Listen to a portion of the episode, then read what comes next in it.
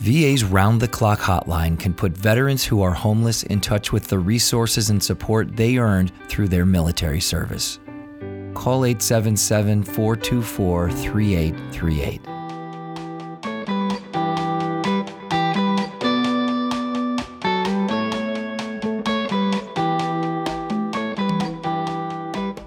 What's going on, everybody? Timothy Lawson here, host of This Week at VA. It's another uh, exciting episode. We've hit number, uh, what is it, 44, episode 44. We are nearing uh, that round number of 50, almost on a year since we've launched. That will that'll come up in November. Uh, very excited. Really appreciate everybody's support. We just recently learned that we were nominated for a podcast award uh, in the government and organizations category. We're very humbled and excited about that. Uh, and we got a good episode coming up for you. We're going to talk to Mark Rockefeller, who is an Air Force veteran and the co founder and CEO of StreetShares. They are a uh, company that funds small businesses, especially veteran owned businesses. We had a great conversation with Mark. I'm going to talk to you about the Office of Small and Disadvantaged Business Utilization. Weird name, cool office. They help a lot with uh, with veteran owned businesses and they have resources and information on contracting, how to get verified, etc. Uh, and then, of course, we have a veteran of the day. But first, first, we're going to talk about the uh, the Veterans Affairs Choice and Quality Employment Act of 2017. I, I suppose I say I'm not going to talk about it. I'm going to let Secretary Shulkin tell you about it. He was at the signing on Saturday and uh, he describes um, pre- preceding the signing. He described the uh, impact and uh, and the value that it brings to uh, bettering our care for veterans. Good afternoon, everybody. I know it's a busy day, uh, but we appreciate um, having the opportunity to recognize yet another tangible improvement that we're making for our country's veterans, those who have served and uh, today, in just a few minutes, the president's going to be signing the VA Choice and Quality Employment Act. Uh, this is a really important piece of legislation, and I do want to recognize that this was passed with bipartisan support in both the House and the Senate. And I also want to thank our veteran service organizations who were there helping us get this important piece of legislation passed for veterans. Many of them are here today, others are not able to join us today. The VA Choice and Quality Employment Act has three important components. The first is that this helps us expand our ability to hire medical center directors and other senior executives to serve in the VA. This is about leadership, and it's really important that we get the right leaders helping us to do the job for veterans. The second is that this bill authorizes 28 new facilities, leases that will be in different parts of the country that provide our veterans with updated facilities, something that, again, we are committed to providing our veterans with world class care. And third, and most important, this bill allows us to continue to be able to provide care in the community for our veterans to make sure that they're getting high quality care and not waiting for care. Already this year, in the first six months of this year, we have authorized over 15 million appointments for veterans in the community. That's 4 million appointments more than what was uh, experienced at this time last year. So we're making a lot of progress in expanding choice. This is really a temporary fix. We still have more work to do with Congress and with the president's support. We have to collapse eight different ways of paying for community care into a single program and to simplify it to make it easier for veterans to use and to work better for veterans. And I know with this president's commitment to our country's veterans and his support that we're going to get that done. This is important to him.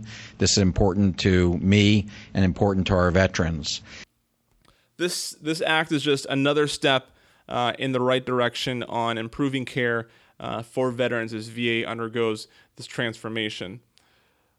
The featured interview this week is with Air Force veteran Mark Rockefeller, CEO and co founder of StreetShares. StreetShares is a uh, company that helps fund small businesses and especially veteran owned businesses. Mark has been on my radar for a few years now. I wasn't able to collaborate with him uh, in any of my former endeavors, but when we launched the VA podcast, he was on my short list of people that I wanted to talk to. Just a couple weeks ago, I got the opportunity to go to their headquarters in Reston, Virginia. Mark and I sat down and we talked about military service. We talked about uh, veteran owned businesses, talked about veteran entrepreneurship. We talked about funding and uh, and, and everything that goes along uh, with one of those endeavors. I know it's something that isn't talked about much uh, in regards to uh, benefits from VA because the office uh, is small and obviously you know healthcare, education are at the front at the front. But I know that it's a topic that veterans are interested in. And so I want to make sure that we bring uh, entrepreneurs around occasionally to have these conversations. So Mark is on this week. I know you're going to love it. Here it is.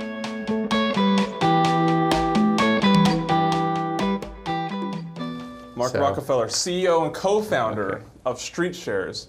Uh, we were just reminiscing uh, before of when I launched the One Too Many podcast on the yeah. Kickstarter. You invested in that. Um, I've since then have been paying attention to StreetShares. I think I, I um, I'd ho- thought about putting, getting you on the Veteran Empire podcast one time, but either didn't reach out or forgot to. Sure, I don't know, sure. some disconnect there. But then when I started doing the podcast for VA, uh, I started mulling through a lot of the guests that I had always thought about bringing on one of my shows and haven't yet, and your name yep. was one of the first that made it on my list. So uh, I'm glad that we're finally uh, getting a chance to do this. And yeah, you know, what I, a better, I am too. Thanks for having me on. Yeah, what a better platform than than VAs, right? Um, Mark, we start every every interview uh, with the, with the same question because uh, there's one thing all my guests have in common uh, Why'd you join the United States military? Yeah. Bring us back to that day for you. Yeah. I was born and raised in Colorado Springs, Colorado. So there were lots of military families around uh, with the Air Force Academy there and a couple of Air Force bases in Fort Carson and so forth. And so um, lots of my friends' parents were in the military. So it was always sort of around. I had a bit of a personal legacy as well. My uh, dad was in the Air Force during the Vietnam era. Um, my grandfather one of the very few people uh, that I'm aware of, at least, that was in both World War One at the age of like 17 or 18. Yeah.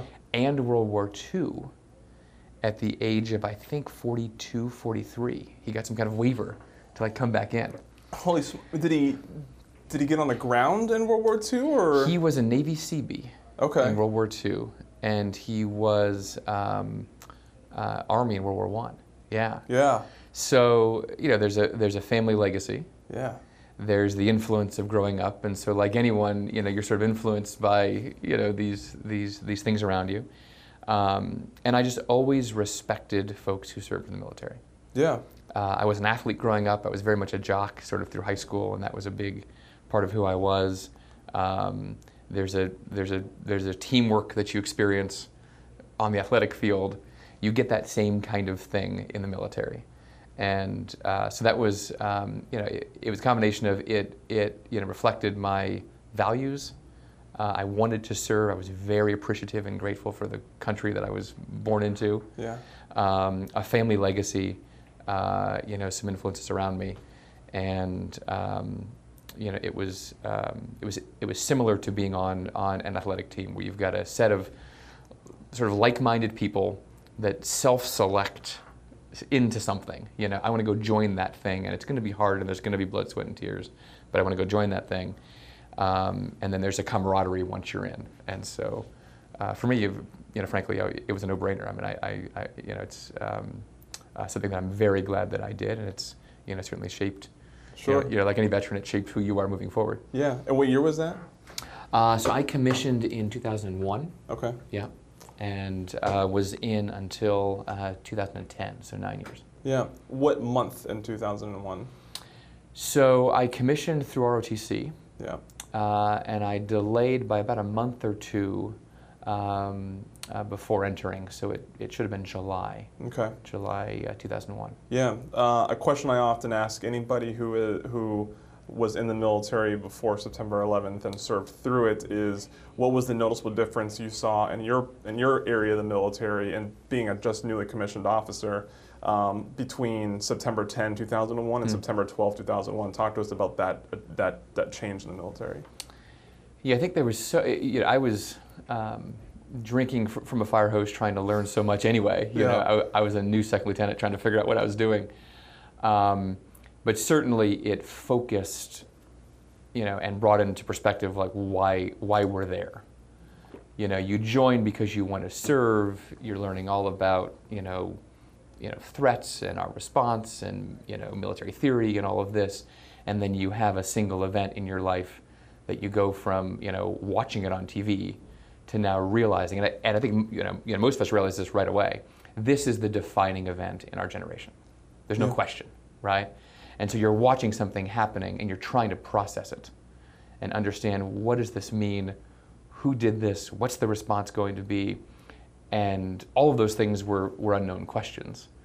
Except it was very clear to me that this is the defining event. You know, we're, we are watching this unfold right now. And being in the service allowed me to contribute to that, right? You know, if this is the main event in my generation, serving in the military during that time allowed me to be a part of our nation's response. And that was very important to me. Did you did it make you did it make you more excited about your decision to, to join? Did it make you nervous in any way? Like what was there any shift in emotion about your about your decision to serve uh, when that happened? Not not nervousness, but it um, the reason why you're there was all of a sudden thrust in your face. Yeah.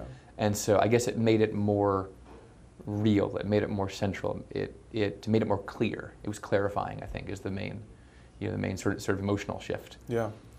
Is there a um, is there a uh, story that you like to recall on often? Maybe there's an experience that uh, you can think of, something that maybe epitomizes your service or summarizes it that, that you can share with us. Well, there's several. I, uh, I was in for long enough to, like anyone, experience uh, a few different jobs. Um, some were great, some were not so great. You know, Yeah. uh, some you know you know create great stories that you can you know uh, tell over beers. Uh, a few are just boring. you know, um, uh, and recognizing that everyone's service is so incredibly different. Yeah. Um, you know, because there's so many different ways that you serve in the military. Yeah. One person's experience is just totally different from from you know someone else's. That's, su- that's such a strong um, idea that I think I even service members, I think, have a hard time wrapping their heads around.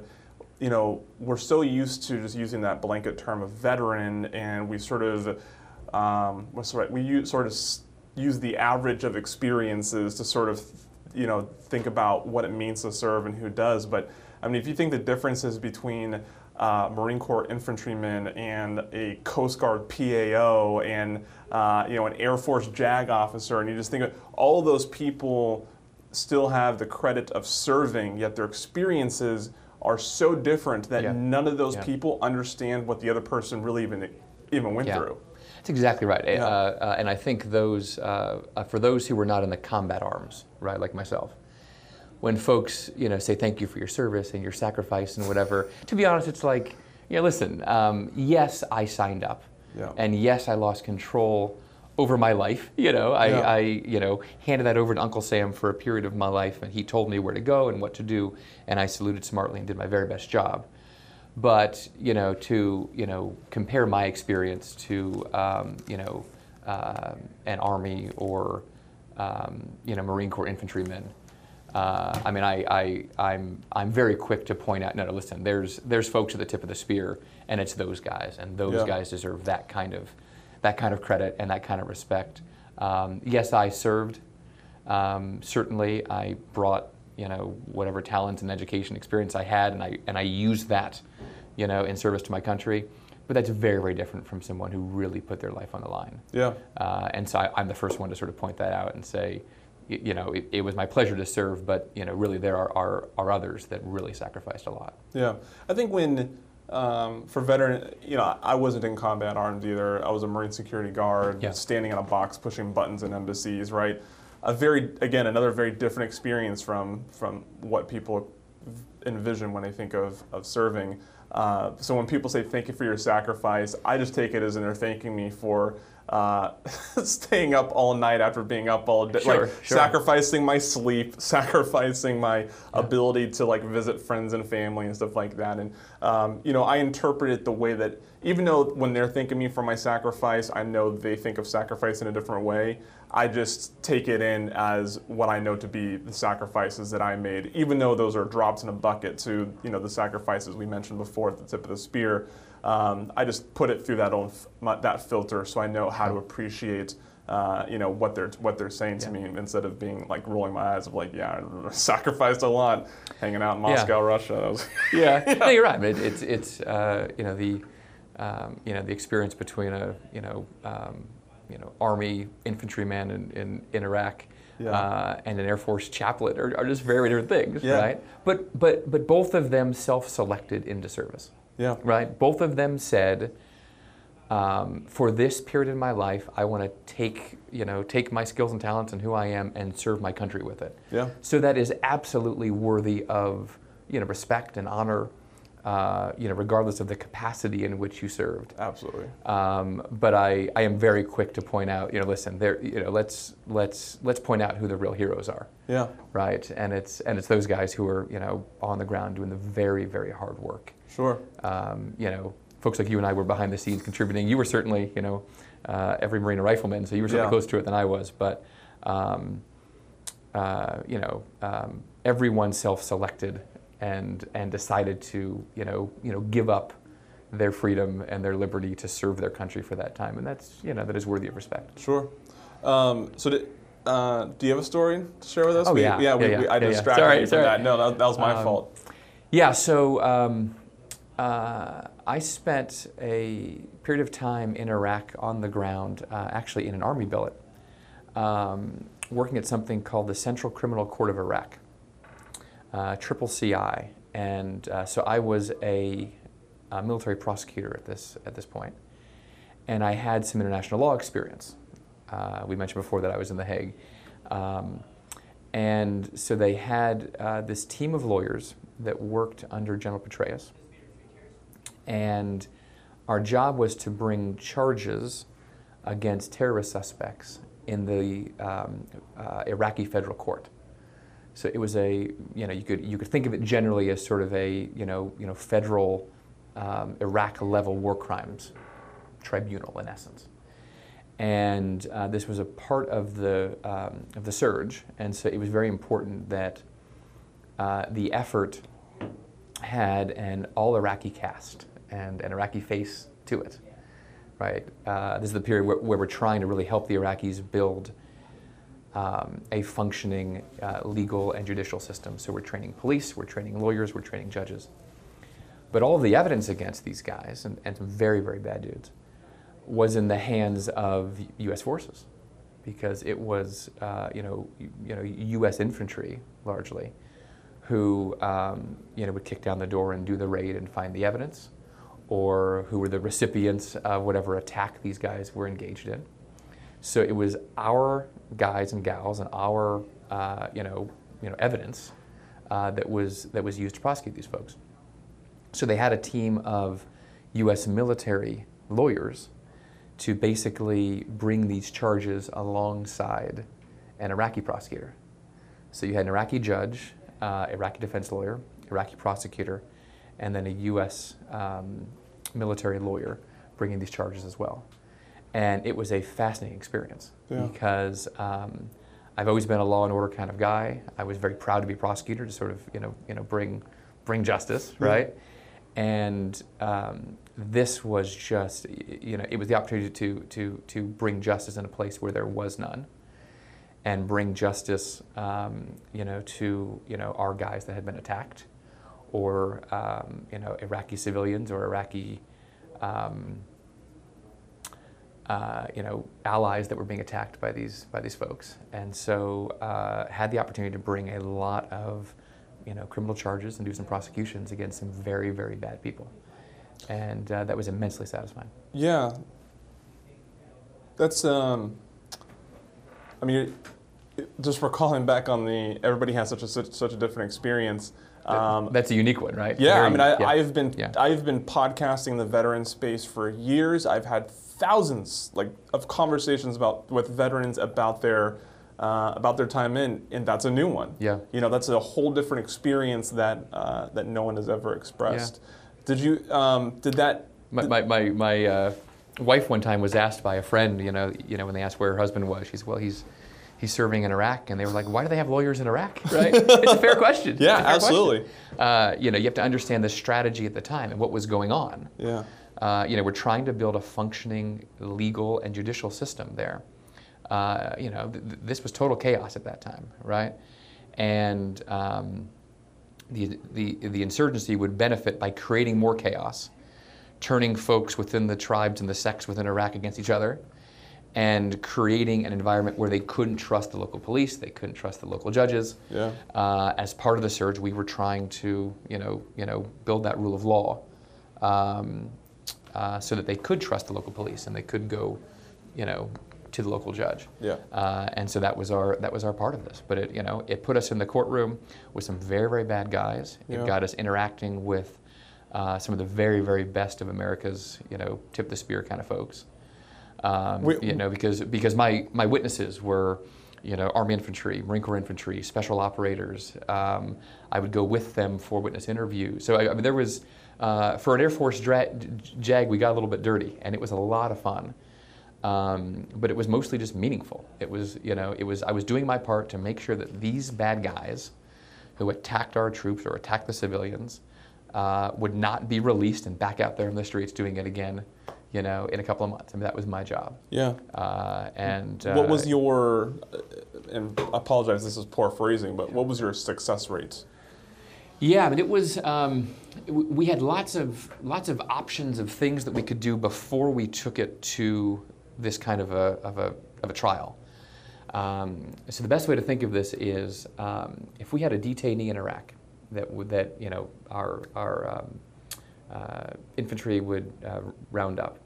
There was in essence, I'm oversimplifying this a little bit, but there was in essence a file on this person, and some of that information on him or her was um, confidential and we couldn't disclose it or use it in court, but it led to the military intelligence picture of who this person is. The other data that we had on them was, uh, for lack of a better word, forensic type evidence. So picture, um, you know, a platoon, uh, you know, you know, army platoon. They go and they um, kick down the door. They do some kind of a raid. They secure the building, and then they they they literally put on the, you know this this sort of like CSI now um, mode, and they're collecting evidence. They're drawing diagrams. They're taking photographs. They're they're interviewing witnesses. They're bagging things, uh, which to me is incredible. That you have people who. 10 minutes earlier were breaching a door, Yeah. not knowing what's on the other side of it, right? Incredible risk. And then you're asking these young people to, okay, now bring the adrenaline jet down, bring the heart rate down, get out your notepad and camera, and become a CSI forensic investigator, right? That is in essence what they did, Yeah. right? Um, and they would gather all that evidence. It would go into the file that we had on this detainee. And then there were a series of panels, basically, that would look at the detainee and determine what to do with them. Uh, release them, detain them, or send them on down the, on down the road. Uh, at the end of that road, in essence, was um, our team in Baghdad that would actually bring criminal charges against them in the Iraqi court.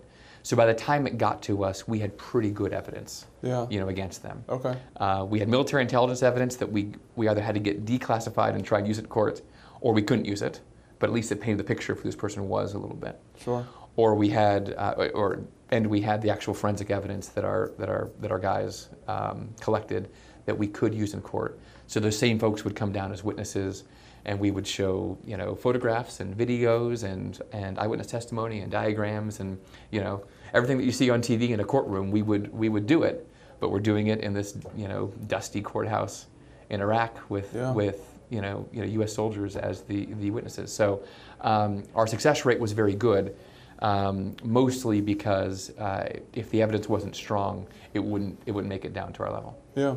So you, uh, commissioned in 2001. When did you transition out? Uh, 2010. Okay. Yeah, so July. And what prompted of, that? Of the 2010. Um, I mean, it was it was it was time to move on to some other other stuff. So yeah, yeah. So um, you know, was in was a. Um, uh, I think I was up for my majors board. I'm sure that would have been fine, but uh, you know, it was. Um, you know, th- th- there's a window, I think, for a lot of folks in the military, um, and um, uh, you know, a lot of folks, you know, do their four or their or their five and get out, or they stay in for, you know, you know, for longer. Um, and so I think there's sort of windows where you make decisions. And, Yeah. Uh, yeah. It, um, it was time to move on. Uh, answer this at whatever comfort level you have, but Sure. a lot of veterans, when they transition out in the first year or two, they uh, face emotional challenges, emotional crisis. Is that any, is that anything that you experienced? Um, not really. Okay. Not really. Yeah. I mean, I, uh, I, you know, again, I was not exposed.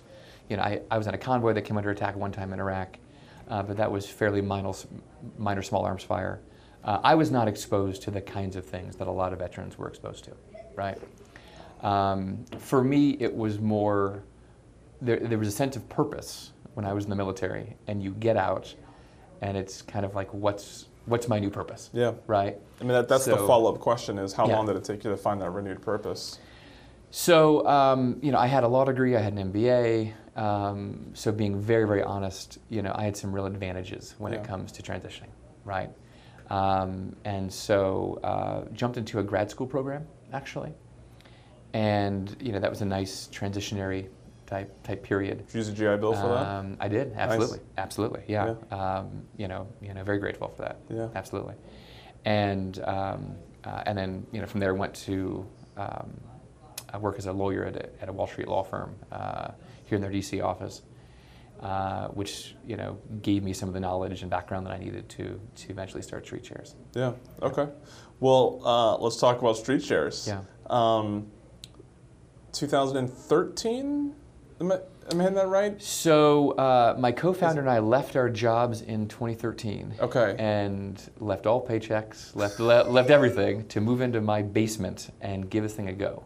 Okay. Uh, we actually launched in in July of 2014. Okay. Yeah, so it took some time to you know build a prototype and get it get it up and going. So one of the um, one of the things that I've, lear- I've learned from a lot of veterans, um, I've recently, uh, I think, I don't think he was on the podcast, but when we were doing his video veteran of the day, uh, Nick Karnazes, who does Stubble and Stash. Yeah, yeah, yeah. Um, You know, we were talking about how uh, we understand, you know, a little bit more resources for uh, veteran entrepreneurs um, at the VA or even with the Department of Labor or something could really, um, I think, benefit.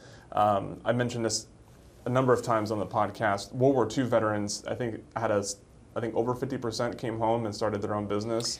Yeah, the uh, the the best stat out of Syracuse is uh, 49%. So you're right. I mean, it's it's a Yep. lot. Okay. It's, I mean, it's a lot. There is Yeah. a legacy in America, no question, Yeah, of veterans leaving the service and starting businesses. yeah. And your your co-founder is a veteran of South Africa. is South right? African, yeah, Yeah. exactly. Uh, and right here, you know, you're you're you're here uh, uh, in our office now. We employ 30 people here outside of DC. 10 of them are veterans, Okay. Uh, and then a couple more that are children of veterans, Sure. or uh, I think we have one that's uh, um, about to be, or actually, I.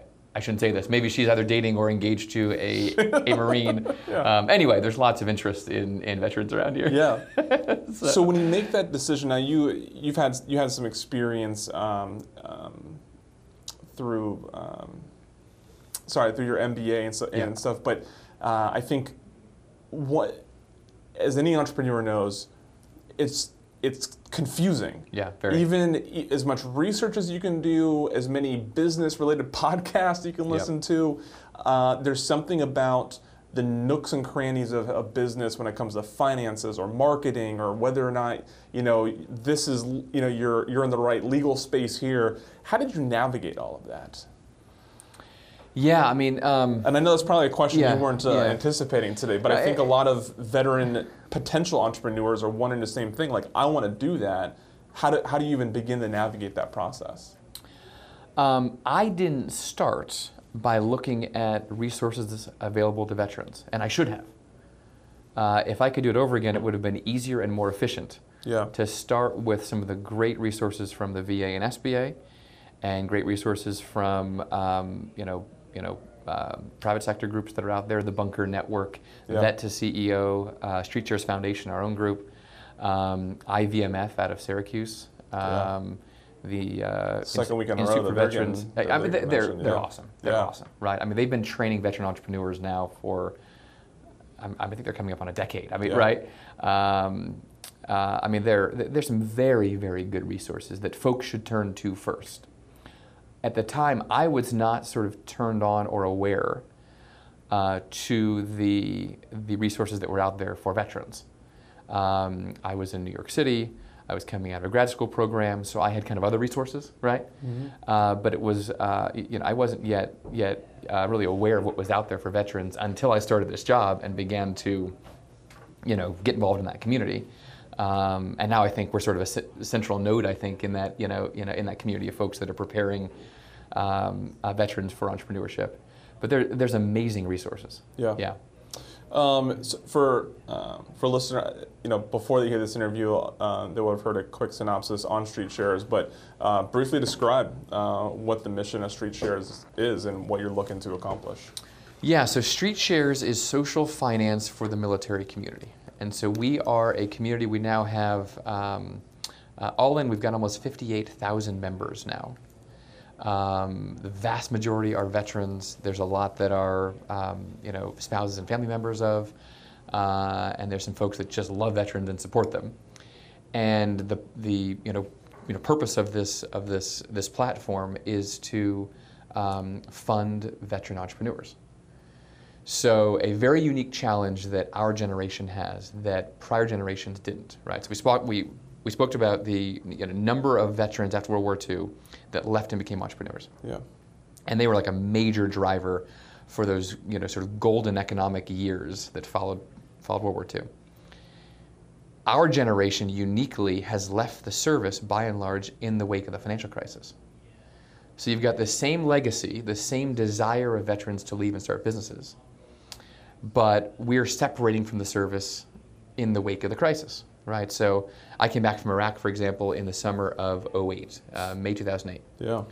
So the spring is when the whole crisis began, right? Bear Stearns collapsed, uh, Lehman Brothers collapsed in uh, in the fall, and everything sort of went downhill from there. So I was simply representative of a generation of veterans who wanted to do what our grandparents did, start a business like our, like our grandparents did, did after World War II. But for us, this massive wall of the financial crisis is just, just erected right in our way, right? And so um, StreetShares is the antidote for that. StreetShares is the solution to that problem, which says, okay, fine, if the banks aren't lending, if the traditional financial institutions aren't going to help us, let's turn to each other. Because you've got a whole bunch of veterans that are looking at, you know, places to invest. They generally would prefer to invest in their fellow veterans, all things being equal. Yeah. And then you got a bunch of veterans that are starting businesses, right? All, you, we just match those up in a, in a logical way, right? So we are the community where veterans go to get their business funded or they go to support veterans entrepreneurship by investing in them.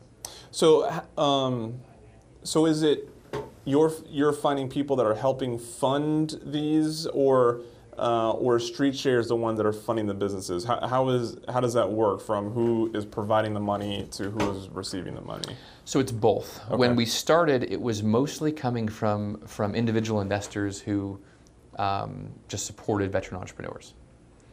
Uh, as we've grown, though, we've, we've sort of hit a scale where you actually need um, very ready, reliable capital. Yeah. You know, so the problem with, with, with say crowdfunding, for example, is you have a need, and then you have to go and find the crowd, and the you know business's need may or may not be met by the crowd. We want to take out that uncertainty and make sure that they get funded, and so we do it with other sources of capital, our own capital now, and then we offer retail investors or the crowd, if you will, an opportunity to participate in that. But but we're not reliant on them. We can we can fund it either way. So it's almost a hybrid, frankly Yeah. between kind of a crowd lending model uh, and a bank. And so, what is what is a um, if a veteran listening has a business idea or just just established their LLC, whatever it may be, um, like what do they need to be considered for? Yeah, yeah. So let's walk through a couple of different different stages here because it depends on what life cycle your business is in. Okay. So if you are pre-revenue, right? So either you have an idea and haven't launched yet, or you formed your company but but but you don't have any sales or revenue yet. Um, I would start at the StreetShares Foundation. There's there's educational resources. There's a grant program. Um, the best kind of money when you're first starting is free money, right? Yeah. So, so you go for you know you know all the grants and free money that you can get. Uh, StreetShares Foundation is one of those. Once you have some revenue, now you're going to need a kind a a, a dollar size um, where you won't be able to find that from from grant money, Yeah. right? And so at that point, then um, you should apply for a StreetShares loan. Uh, typical minimal um, uh, requirements uh, are 25k in revenue, about a year in business. Uh, major exception is if you're a government contractor and you've got a government contract, it makes it a lot easier for us Yeah. to then fund you because um, you know you have that contract, so we know that you're going to get paid, Yeah. right? Um, and so, you know, StreetShares, we have term loans, we have lines of credit, and then if you are a government contractor, frankly, of any size, we have a whole suite of products that are that are that are just made to help those veteran government contractors um, uh, get across the finish line. Uh, a, you know, real real um, success area for veterans is in government contracting, right? So you can have a very small veteran-owned business, but you land a government contract, and oh by the way, you have preferential treatment typically in getting those contracts because the set-asides. Um, so those are you know government programs designed to make sure that a certain percent of government contracts go to veteran-owned businesses, uh, in particular if you're disabled. And uh, you know a very small veteran-owned small business can grow very very quickly uh, and do extremely well in the government contracting space. Yeah. But it's hard for them to sort of get there when they get that first contract because you know the federal government's like congratulations here's a $5 million contract your first one and the veteran business owner says that's excellent but i need like $200000 to stand up and perform on this contract Yeah. hire people equipment you know whatever it is if they go to a bank the bank's not going to lend to them right because there's no assets there their business isn't already producing cash Yeah. there's nothing that they can sort of leverage, right? Uh, we will do that because we take the contract into consideration. So um, we fund all kinds of veteran-owned businesses, from you know mom and pop Main Street retailers, manufacturing. Uh, we've had uh, two that have appeared on Shark Tank. Nice. Uh, so some very Which very two? cool. Uh, Major Mom. Okay. Major Mom. Yeah, Yeah. So um, uh, Angela. So this is a um, uh, it's a house house organization business, and she has a franchise model. Uh, and then Griff at uh, Combat Flip Flops. Combat flip Yeah. flops. We actually gave Griff his his first loan, I believe. You can ask him that. But I, Okay. I think it was his first one. Let's reach out to him to get him on the podcast. He's awesome. Yeah, Yeah. awesome. Uh, great example of a successful veteran entrepreneur. Right? Yeah.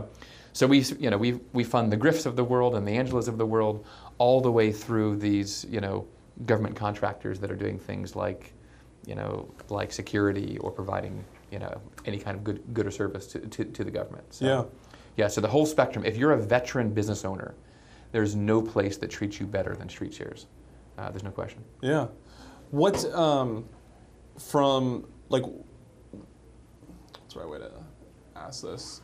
Um, what sort of like relationships do you establish with with the veteran then? Like, is it because I think when when people think being funded, I think they think of these binary um, transactions of like, here's my numbers, you compare if those numbers make sense, and then there's agreement, and then it's just like automatic transactions happening. Um, is it closer to that, or is there is there more of a like? Uh, are your staff more familiar with who these veterans are and like know their story? Like, what sort of relationships do you establish? It is much more relational. Okay. much more relational. So we use technology to, you know, leverage all the boring stuff like collecting documents and that kind of thing. Yeah. But um, helping helping the veteran, you know, find the best resource depending on their on their stage and their need is a very personal relational thing. Um, one of the challenges I think in financial services generally is that it tends to be transactional you know, one person needs money, the other person is investing money, they do a quick exchange, and that's it. the basic theory at StreetShares is that if you bring a population together where there's already a basis for trust, and as we talked about in the beginning, you know, regardless of where you served in the military, we all self-selected to go and serve. So there's that basis for trust, that there's that commonality, right? Something drew you to service just like it drew me, and that creates a bond between you and I that's very, very different from you walking into a you know, you know, bank or something downtown. So the, the premise here is if we can bring you know, lenders and investors and businesses who need money together through that common bond of trust, that we can actually make the process better for everybody. So if the veteran small business owner knows that the capital behind this loan isn't coming from some monolithic, distant bank on Wall Street, but it's coming from his fellow veterans who are, you know, investing their retirement Yeah. in his business. I think he'll try a little harder. Yeah. I really do. And I think he'll go the extra mile to make sure they get paid back. And on the other side, folks are very, very happy to, in, to, to invest in a place where they can both do good and do well. You know, you know it's very hard in America to find a place where you can put your money to work and kind of feel good about what you're, you know, what it's doing, right? Um, we offer that. And so we, in essence, capture the trust that exists between veterans and we use that to make these transactions more personal, de-risk the loan, and if I can de-risk the loan, then I can charge veterans a lower interest rate when they borrow, and I can give investors a more certain return when they invest or lend. Yeah. So we're doing what you know a bank can't do, or you know some predatory online lender can't do, and that's take a common you know community of people, bring them together, and use that mutual trust to improve a financial arrangement. What skill set, discipline, or talent did you learn in the military that you think is contributing to your success today? Um, leadership of people, right? So my co-founder and I, you know, you know, lead a team of 30. We're rapidly, rapidly growing, uh, and by the way, always hiring, especially great veterans. So come and apply. Um, and uh, you know, we, we've been told that our team culture here has a bit of a military thing to it. Um, now, actually, we- we've we've we've won some awards on the on the on the culture front for a startup, um, and it's because we you know have a bit of sort of esprit de corps. We have a sense of mission. Uh, people who work here get up every day and know that they're going to help veterans get lower cost loans. They're going to help veterans invest. They're going to interact with great people. Uh, they get up knowing that they can do good and do well, and that's an exciting you know thing. Uh, that leadership, that ability to sort of cast a vision and then organize people around that, um, unquestionably came from military service. Yeah. Um, there's some more perfunctory things like you know logistics and administration, some of those things that you kind of learn, Yeah. which are frankly boring but really really important, Yeah. right? Um, I would say how to uh, relate to very different groups of people, right? W- one of the great things about being a, uh, uh, a veteran is you get all kinds of people that volunteer to serve right, from different backgrounds, different you know races, genders, religious beliefs, philosophies, just you know geographies. A very very diverse set of people you know join the military. One of the great things I loved about it was we were all together because we had this common set of beliefs, and yet, yet, yet we were so different, right? It was a very neat, diverse team, right? Um, that that has helped me as well here because in the military I related to a lot of very very different people and had to learn how to you know communicate effectively with them or um, you know bring them along or inspire them or whatever Sure. um, and so the diversity of I think um, social experiences that you have in the military is is also a big benefit Yeah. Um, we've mentioned a handful already in this interview, but tell me a veteran or a veteran organization um, that has you excited right now about what they're doing. So um, I'm pretty excited about some of the younger generation of um, VSOs that are out there, right? So your your RWBs, your Team Rubicons. Yeah. Um, and oh, by the way, you know we, we, we, we work with, with, the American Legion as well. Some of the older ones, Th- they get it and they're pivoting and they're sort of realizing, my goodness, you know, the Iraq Afghanistan generation is joining these other groups and not ours, and Yeah. so they're they're changing their ways too, which is great. So um, you know you have a uh, you know series uh, or, or a set of veteran service organizations, both new ones and the traditional ones, that are now pivoting to make sure that they meet the needs of the post 9/11 generation of veterans. Uh, and that's really exciting. Yeah. Really exciting because we're not like our grandparent generation in so many ways. Yeah. Right. You know, the sort of millennial generation of veterans is very, very different. We still want, want to be business owners and entrepreneurs, you know, the way that they were, but we're a lot more sort of, um, you know, technology driven. Uh, our social activities now are different. You know, sort of like getting together at the at the VFW for a you know for a drink isn't you know it's you know we want to like get together and you know do CrossFit and work Yeah. out and do the you know team RV, um, RWB kind of stuff. So um, you know uh, both traditional VSOs and some of the newer ones get that, and so they're they're they're pivoting now to tailor to the younger younger you know younger veterans. So Yeah. um, yeah, there's there's some very uh, you know very exciting things going on in the veteran space right now. Mark, I appreciate your time. I just have one more question Yeah. before we wrap up. Why is it called StreetShares? How, how'd you land on that? name? Yeah, yeah. So very funny, sort of. So we're we're we're, we're kind of geeky around here, and we're very sort of analytical, um, uh, analytics driven, data driven. So we actually did some focus groups, Okay. and we held a couple of focus groups. And the funny thing is, the the name StreetShares was the second most popular in each of our focus groups. Uh, this is back in 2013, 2014. And the first most popular were URLs that we couldn't afford to buy at the time. Oh wow. so yeah. Okay. So when you, when you start a business in this day and age, one of the big limiting factors is what URLs are available, right? Um, and so basically, it was it was sort of the the nexus of people liked it, they got it, um, and it was available from a URL perspective. That's And great. so yeah, so there's there's there's both a you know. Uh, you know, cool reason why it's named StreetShares and a rather boring one. Yeah. But, uh, yeah. Very well. That's it. Well, Mark, I really appreciate your time, Thanks, uh, and I appreciate uh, not only your your service and sacrifice to our country, but your continued service to veterans uh, through funding veteran-owned businesses. It's great. Well, thank you, and thanks to the VA for all the great work they do.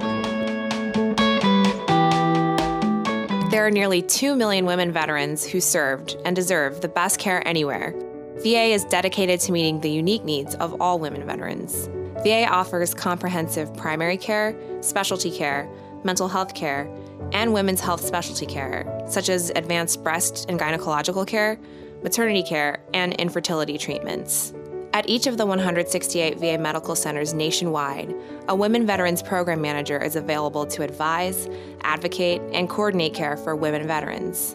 Women veterans who are interested in receiving care at VA should call the Women Veterans Call Center at 1 855 VA Women or 1 855 829 6636 or contact the nearest VA Medical Center and ask for the Women Veterans Program Manager. For more information about benefits and other services for women veterans, visit www.va.gov/womenvet. Really great conversation with Mark. I, I know that you uh, enjoyed that conversation. A lot of great insights, such great stories uh, from Iraq. Uh, you know the the story about um, just the way that soldiers were taking care of a, of a scene after um, busting down a door and then securing the area and then uh, collecting evidence and such. It's, it's really fascinating. I want to talk to you about the Office of Small and Disadvantaged Business Utilization. The mission is to enable veterans to gain access to economic opportunity by leveraging the federal procurement system and expanding participa- participation of procurement ready small businesses. Uh, so, essentially what they can do is they can provide resources for doing business. There's a portal there. Uh, they can help with acquisitions and contracting support. So you can become familiar with federal procurement policies the management of va small business goals and the administration of va contract awards supported through acquisitions. And then lastly, uh, they can help you get verified. You get verified through Vets First verification program to, pers- to participate in the Veterans First contracting program. So uh, if you're an entrepreneurship and you're not not necessarily interested, if you're like, oh, I'm contracting isn't really my thing, that's fine. They, they can still point you in the right direction for resources that you need uh, to grow your business. If you're interested in government contracting, et cetera, uh, and you are a veteran owned business, they can make sure that you are put in the right position uh, to be competitive and, and to um, and to get those contracts. Uh, va.gov slash OSDBU. That's va.gov slash Oscar Sierra Delta Bravo uniform uh, is where you can go for everything that I just described plus more. If you're a veteran owned, if you're a veteran entrepreneur, veteran owned business, I highly suggest you checking out the resources they have at that page. Today's veteran of the day is Marine Corps veteran Robert Estrada. Robert was excited about joining the Marines right after high school, and he served in the Marine Corps for eight years as an engineer. Uh, he was a MCMAP instructor, that's the Marine Corps Martial Arts Program instructor, and a Marine Security Guard, which uh, is near and dear to my heart. I spent three years uh, joining on the MS3 program as well. So we thank Robert for his service. Uh, if you'd like to read Robert's full write up, go to blogs.va.gov. There's also information on every Veteran of the Day post that we do. There's information on how to nominate your own Veteran of the Day so we can recognize them. That's it for episode 44. Another great episode from this week at VA. I'm super stoked to keep this going. I, I appreciate the listens. I see the the measures growing, and I uh, it makes me excited. It makes me want to bring a better product each and every week. You can follow us on Twitter at DEPT Vet Affairs for more from our community. We share stories, we share videos, we share uh, not only stories that we put on our site, but stories, uh, even more so, stories from uh, other news outlets and other um, efforts uh, that cover veteran community. If you have a question you'd like to have addressed here on the show, you can tweet them to us using hashtag VA podcast or email us newmedia at va.gov. Thank you so much for listening. I'm Timothy Lawson, signing off.